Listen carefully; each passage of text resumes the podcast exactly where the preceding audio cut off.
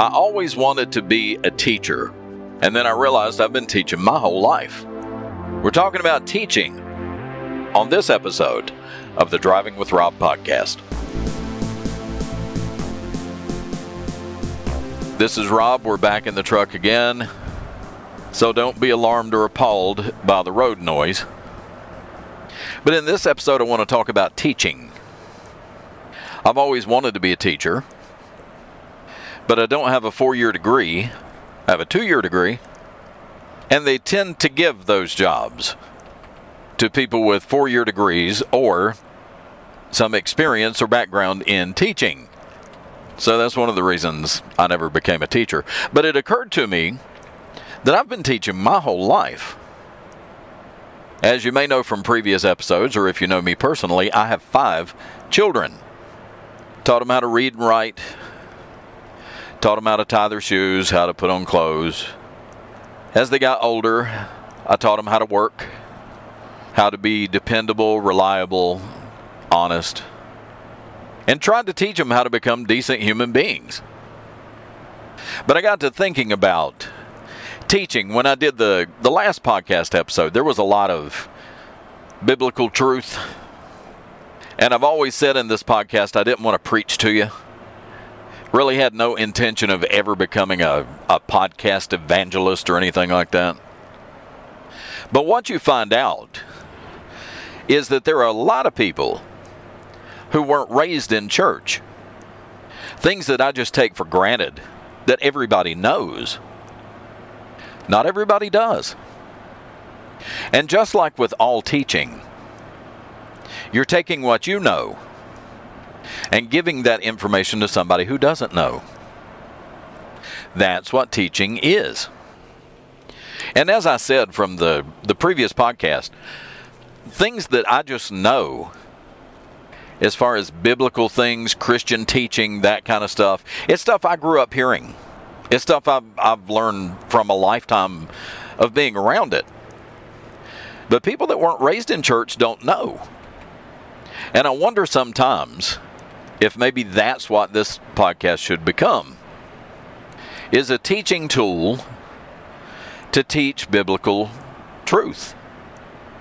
And I admire my pastor so much because he is such a great teacher and I have been fortunate enough to have pastors and ministers and family members who were able to read and interpret what the Bible says. And when I say interpret, I don't mean like some of these guys do. Going out on a limb and trying to say this is a picture of, or this is a parable representing this. And there's nothing wrong with that and with guys that teach that way. But a lot of times the Bible means exactly what it says. And me and my dad, who was a Bible scholar in his own right, had many discussions about what do you think it means when the Bible says this. And one of the things that my dad used to say as a way of teaching me, sometimes the Bible means exactly what it says. It's not open to interpretation. There's no need to interpret it. And whenever I would have, I, I don't want to call them arguments, but whenever I would have biblical discussions with my dad, don't think that I didn't use his words back on him. Pop, it says this. And sometimes the Bible means exactly what it says. And I won't get into details about what we argued about but we had discussions where I would say, Pop, I don't think that's what it means because that's not what it says.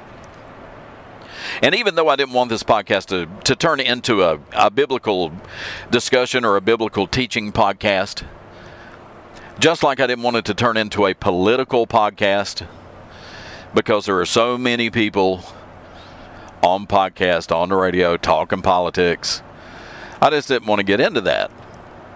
But like I said, I didn't want to preach at you either. But then it occurs to me as a way of teaching maybe biblical teaching is something that's needed. Maybe I should start doing that. I don't know. I may. I may not. But the last episode where I talked about Moses and Jeremiah, it got me to thinking maybe maybe this is my niche. Maybe this is what I should be doing. Maybe this is what I should be talking about. Maybe I should be talking about biblical teaching and biblical truth. But see, another thing that got me started thinking about teaching, as many of you know, if you know me at all, know that I'm an electrician. I'm a self employed electrician. And I'm getting to the point where I have enough business that I kind of need a helper. And one of the complaints that you hear from the people who issue electrical contractor's license is that young people aren't getting into trades. It's not just electricians. Young people aren't getting into carpentry, masonry, plumbing, machinists, welders, mechanics. There's a whole generation of kids that are coming up now who have been, in my opinion, falsely taught that what they should do is go to college so that they can get an easy office job and they don't have to work with their backs and their hands. And what you learn as you get older, not everybody's cut out for college. Not everybody is cut out for an academic lifestyle. I've heard it said that some people were educated beyond their intelligence. Society needs people with common sense who can solve problems and who can fix things when they break and who can make things that never existed before. Everybody's not cut out for being inside working in a cubicle. And I have this young man who wants to be a helper, who wants to learn the electrical trade by being an electrician's helper. And that's how you learn, that's how everybody starts. It's almost like an apprenticeship that you have to go through before you can learn to do electrical work. And this guy went to college, got his degree, and after six years of working in an office, and after getting one of those good, easy cubicle dweller jobs, now he's decided that's not for him. And he wants to learn a trade. He wants to learn to work with his hands. And I haven't spoken to him yet the guy who was telling me about him is giving him my phone number so he can call me and we can talk about what he wants to do, what he wants to learn, what kind of hours he's willing to work, and that kind of thing. But that gives me the opportunity to teach the trade, to teach what I know how to do, what took me 35 years of doing it to learn. Now I'm ready to teach. And this is what you see, or what you used to see many years ago. Is you would have the old man who knows how to do everything because he spent his whole life doing it, mentoring and shepherding the young man who's never done it before in his life. And it used to be like an apprenticeship or a journeymanship where people would go to work for the experts and then they would learn how to do it. I think the apprenticeship they said for a glass blower is something like eight years to learn how to make beautiful things out of glass. But I think the older generation owes it to the younger generation to teach. You know, I've used this example before of the pyramids. Nobody knows how they built the pyramids. And archaeologists are studying and they have all these theories about how they think it worked. Slave labor, putting rounded logs underneath these big, heavy limestone, sandstone blocks. But they really don't know how they did it. But probably 20 years after the last pyramid was built, everybody knew how to build pyramids. They saw the pyramids being built, they knew exactly how they did it. 50 years later, after the last pyramid was built, maybe there were a few people who could tell you how to build a pyramid. 100, 200 years later after the last pyramid was built. They weren't planning any new pyramids. They weren't building any new pyramids. So that was technology that just went away.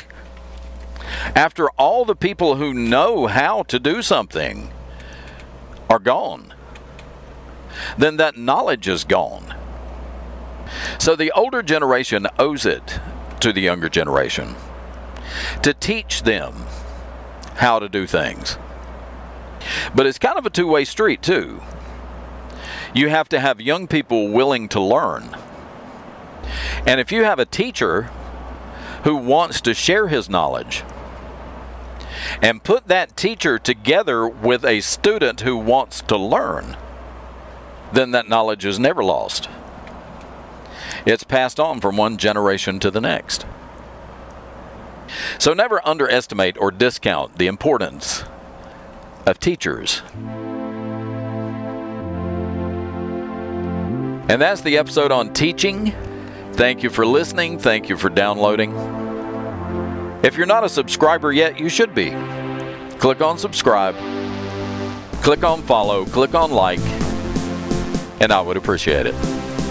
Thanks again, and I'll talk to you next time. Bye now.